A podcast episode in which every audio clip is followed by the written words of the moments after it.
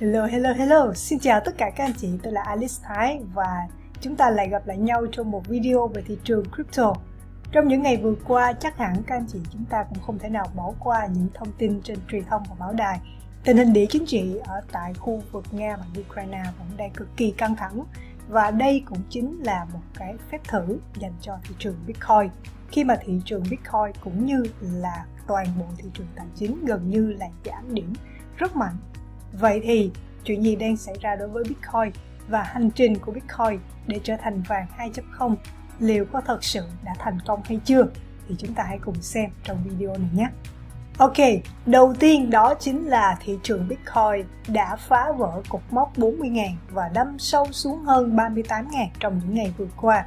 Và đó là cũng do những cái tin tức từ chiến trường ở tại khu vực miền đông Ukraine đã thông báo rằng Nga đã chính thức đổ quân vào đất nước của họ. Và điều này khiến cho toàn bộ thị trường tài chính, Bitcoin, các đồng tiền cryptocurrency khác cũng như là thị trường chứng khoán Mỹ, Nga và thị trường chứng khoán Việt Nam cũng đã đỏ lửa trong ngày hôm qua và một cái điều chúng ta đặc biệt thấy rằng là Bitcoin mất giá trầm trọng về là khu vực 34.500 trong khi đó thì vàng đã đạt tới cái bốc đỉnh được ghi nhận trong ngày hôm qua là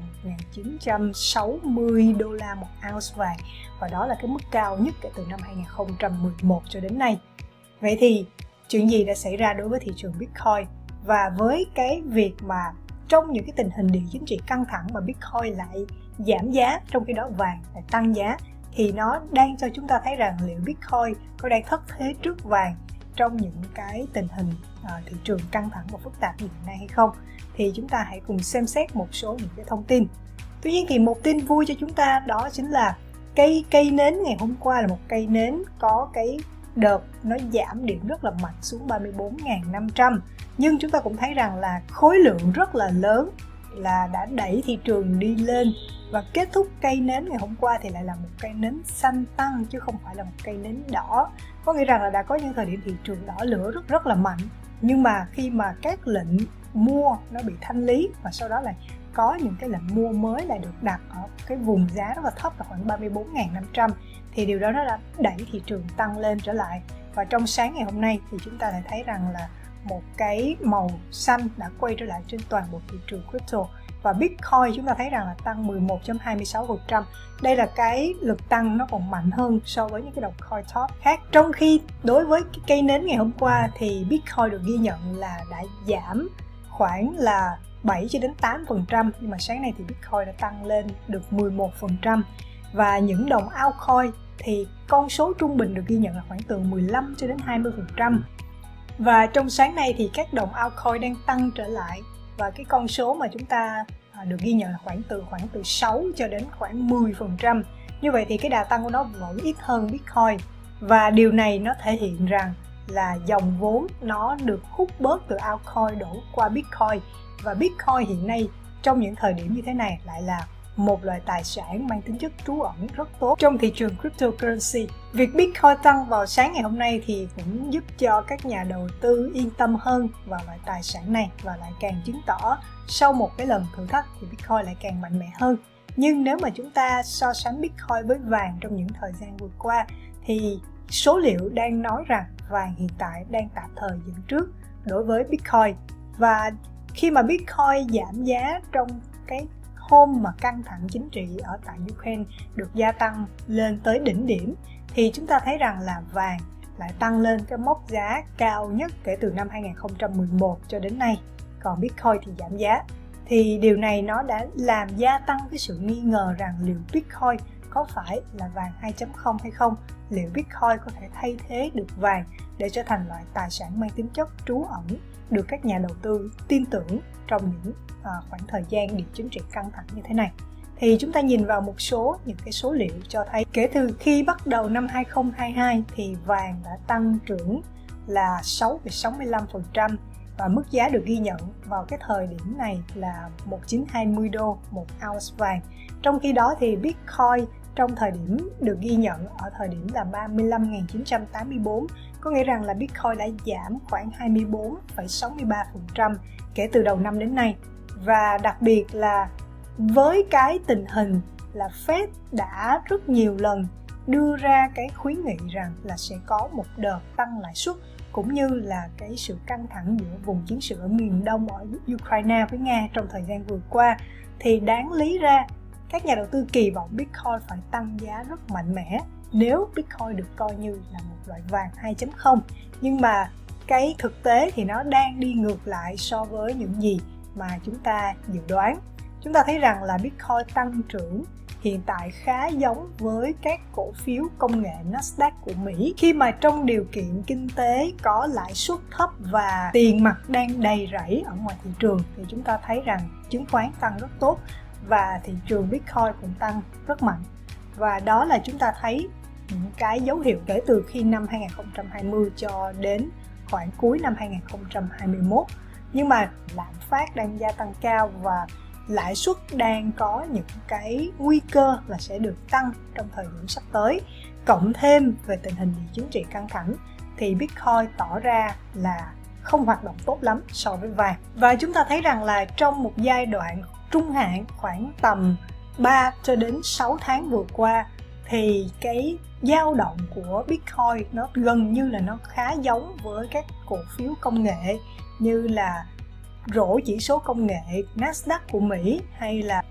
quỹ đầu tư chuyên đầu tư vào những công nghệ đột phá là Art Invest thì tất cả những cái chỉ số những cái cổ phiếu này và Bitcoin thì đang có một năm 2022 hoạt động chưa được tốt lắm khi tất cả đều đang âm với cái mức âm trung bình là khoảng từ 16 cho đến khoảng 35%. Vậy thì lý do gì khiến cho Bitcoin, một loại tài sản có những giá trị, những cái tính chất công năng nó còn tuyệt vời hơn cả vàng thì tại sao mà nó chưa thể nào vượt qua được vàng trong những thời điểm như hiện nay? thì một số những cái phân tích cho thấy rằng cái việc nỗi sợ hãi về một thị trường chưa được đi vào cái khung pháp lý là chính là cái uh, cản trở đầu tiên trong con đường quyết định Bitcoin trở thành vàng 2.0 và thứ hai đó chính là sự hiểu biết và cấp độ chấp nhận Bitcoin của các nhà đầu tư vẫn chưa đạt được đến cái level mà chúng ta kỳ vọng. Và đó là một số những cái báo cáo cho chúng ta thấy rằng khoảng 1 phần 3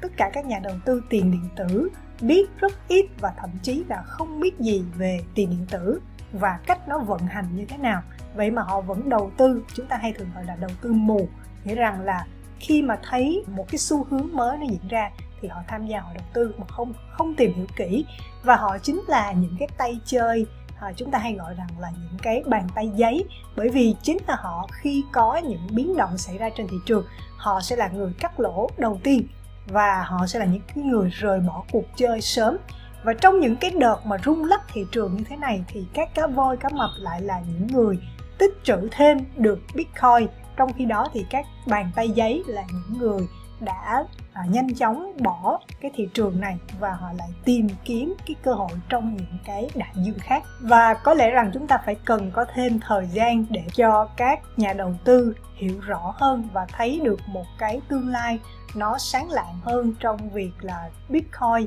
được à, đưa vào cái khung pháp lý phù hợp và cái uh, sự thấu hiểu về Bitcoin của các nhà đầu tư sẽ gia tăng dần theo thời gian. Thì lúc đó chúng ta mới thấy rằng là Bitcoin như là một loại tài sản trú ẩn. Thì cái vai trò của Bitcoin lúc đó nói mới thì rõ ràng hơn. Còn hiện tại trong lúc này thì chúng ta phải thừa nhận một cái thực tế đó chính là Bitcoin nó vẫn chưa thể hiện tốt bằng vàng trong những ngày vừa qua. Tuy nhiên đó chính là những cái động thái trong ngắn hạn mà thôi. Về trung hạn và dài hạn thì chúng ta có thể thấy rằng Bitcoin chính là nhân tố sẽ được hưởng lợi rất nhiều từ việc Nga họ sẽ bị những cái lệnh trừng phạt từ phía Mỹ và phương Tây thì lúc này đây đà, họ có thể phải chuyển qua dùng một loại tài sản khác để có thể sử dụng để thanh toán cũng như là lưu trữ giá trị tài sản của họ và Bitcoin chính là một cái nhân tố quan trọng hàng đầu trong cái chiến lược chính sách trong thời gian vừa qua của tổng thống Putin.